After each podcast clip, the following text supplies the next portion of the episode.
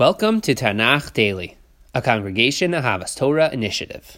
Today we are studying the 11th Perek of Sefer Malachim. It is, of course, a complete coincidence, but it's certainly helpful for memorization to note that Shlomo's sin takes place in chapter 11, bankruptcy. Uh, the same is true for David, whose sin with Bathsheba and Uriah is also chapter 11 of Shmuel Bet. These are prakim of, of spiritual bankruptcy, and certainly very helpful coordinates to keep in mind, as these are both very important prakim in terms of the structure of the narrative. We have kind of pre sin and post sin so it's good to remember chapter 11 is when things tend to go south uh, for Shlomo and for David. Our Perek opens by telling us that Shlomo is married to 700 wives, 300 concubines, many of whom are from foreign nations that we are uh, that the Torah explicitly prohibits for marriage. And as a result, Shlomo grows when, when Shlomo grows old, his wives negatively influence him, and they cause him to sin and to, to build altars to foreign gods. So it seems from, from a plain sense level of the text that Shlomo is Oved Avodah Zarah. He, he engages in foreign worship. According to the Gemara, it could be that Shlomo simply allowed his wives to build these altars and to serve their foreign gods. But the text, uh, of course, imputes the guilt to Shlomo. So no matter how you slice it, it's obviously a very egregious sin uh, for the man who builds the Beis Hamikdash to now uh, have this on his record as well. In our Nach Be'iyun shiur, we dealt at length with the question of how could Shlomo, uh, the, the wisest man to ever live, uh, who loved Hashem, uh, who authors Shir Hashirim, how could he come to, uh, to, to fall to this extent? And in that shiur, we developed, uh, among other things, uh, a theme that emerges from the Midrashim that basically they, they note that on the day that Shlomo inaugurated the Beis Hamikdash, he also married Bas Paro. That's how they, they put these two things together. Uh, which expresses the fact, it emphasizes the way in which Shlomo was really being pulled by these two objects of his desire or love. On the one hand, he truly loved Hashem. He was truly invested in building Hashem a suitable home, a suitable Beis HaMikdash. That was one kind of love. At the very same time, he was very taken by Bas Paro, uh, both specifically Bas Paro and symbolically, he was taken by foreign women who pulled him away from God ultimately. So it's it's a, a very deep seated conflict in, in, within Shlomo, and it's expressed by the fact that the very first thing that, the, that Shlomo does as king, or at least the very first thing that is recorded in the text, uh, is uh, that he marries Bas Paro. That's the very first thing he does in the third Perek. Uh, in the previous Perek, he was rising to power, so you could say the first thing he does is pardon his brother. But essentially, the first thing that he does as king, after he has secured his power, is to marry Bas Paro. So it's very telling that, that kind of has a certain pride of place. And Shlomo's kind of always being pushed and pulled between his love for Hashem on the one hand and his desire for, for foreign women. And ultimately, as he gets older, it is the latter which prevails and, uh, and leads him astray. That was a theme that, uh, an approach that I developed in the Nach Be'iyun at some length. Right now, I'd actually want to go a step further. I think we can view Shlomo's sin in a much more profound way. Uh, beyond just a purely hedonistic pursuit of pleasure. Why did Shlomo marry Bas Paro? Why did he marry all of these foreign women? Were there not enough women among Bnei Israel to satisfy Shlomo's desires? It's clear that the marriage to Bas Paro and all of these foreign women were political in nature. That's why he married them. They were really a cornerstone of Shlomo's foreign policy and it demonstrated the extent to which Shlomo tried to maintain deep connections with foreign kingdoms. Shlomo was, was reaching outward, extending a hand far and wide. It's the same sense of universalism and outward reaching that is built into the structure and, and also the mission statement as expressed in Shlomo's tefillah at the inauguration of the Beis Hamikdash for the Beis Hamikdash, right? It's that it's a place for all nations to come and to and to and it's a vehicle for all nations to reach out to Hashem. The Beis Hamikdash, as I keep saying, is this kind of international hub, this place where everyone will come, and uh, and in that way it will serve as this tremendous uh, kiddush Hashem. Um, and so, Shlomo's vision is very broad. It's international. It's global. He was always looking to connect with other nations and to bring them in, and that's why that same idea, which is expressed very beautifully in the Beis Hamikdash, is also expressed, perhaps more dangerously though, in the form of all of his wives. Shlomo wanted to have a very far international reach. He wanted to impact the entire world. It was a kind of spiritual empire. But ultimately, Shlomo reaches too far.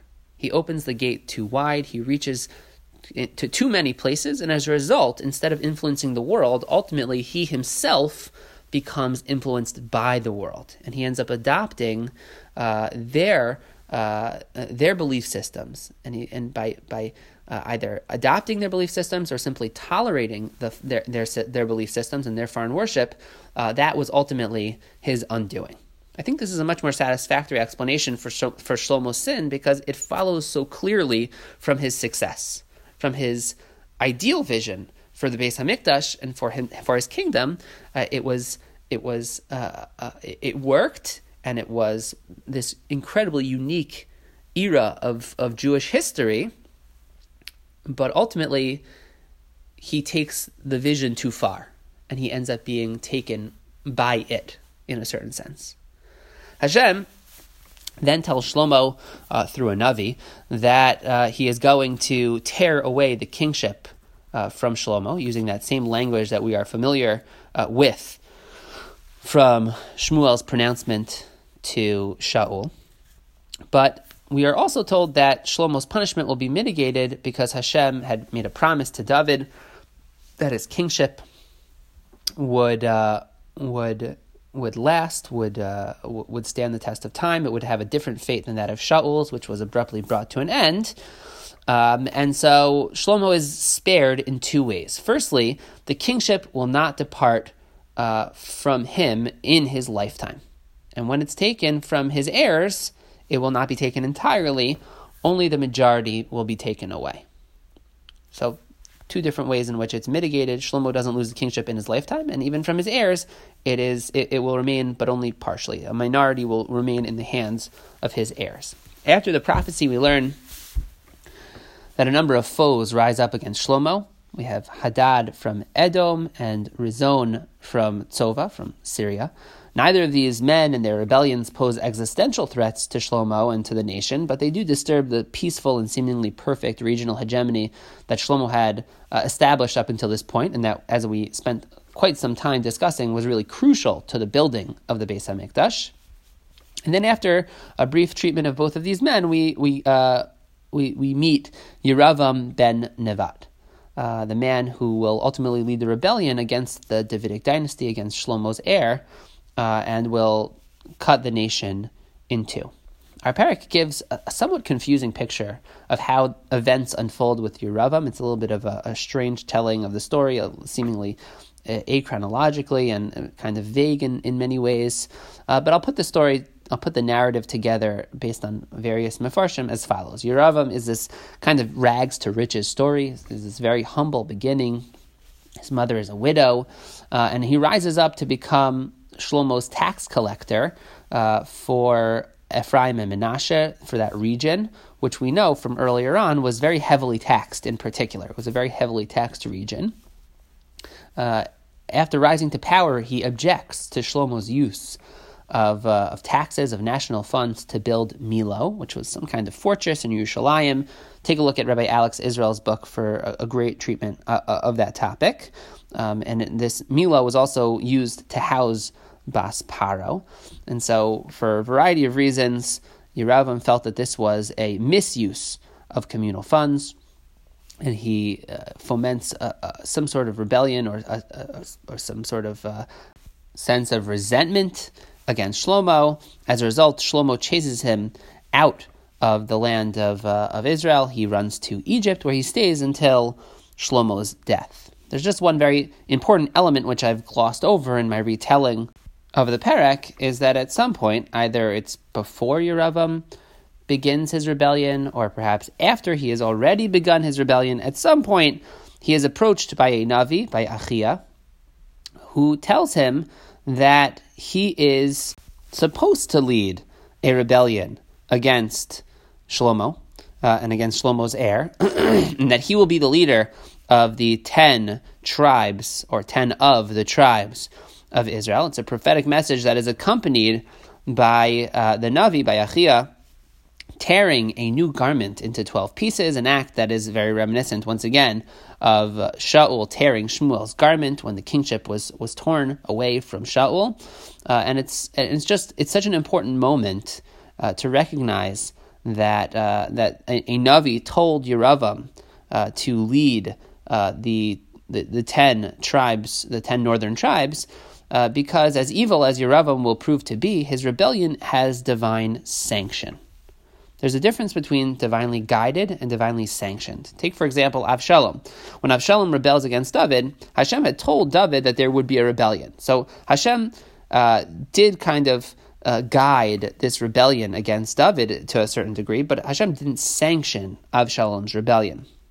Hashem didn't tell Avshalom that he should rebel against David. He just simply took advantage of what he perceived to be a vacuum of power. But ultimately, what he did was judged to have been wrong, despite the fact that Hashem foresaw and, and a prophet told David that it was going to happen. When it comes to Yeravam, not only is he fulfilling the words of Hashem to Shlomo that someone is going to rebel, but he's doing so based on Hashem's command through a Navi. This places him in a very different standing than the, uh, than the, than the coup that was led by Avshalom.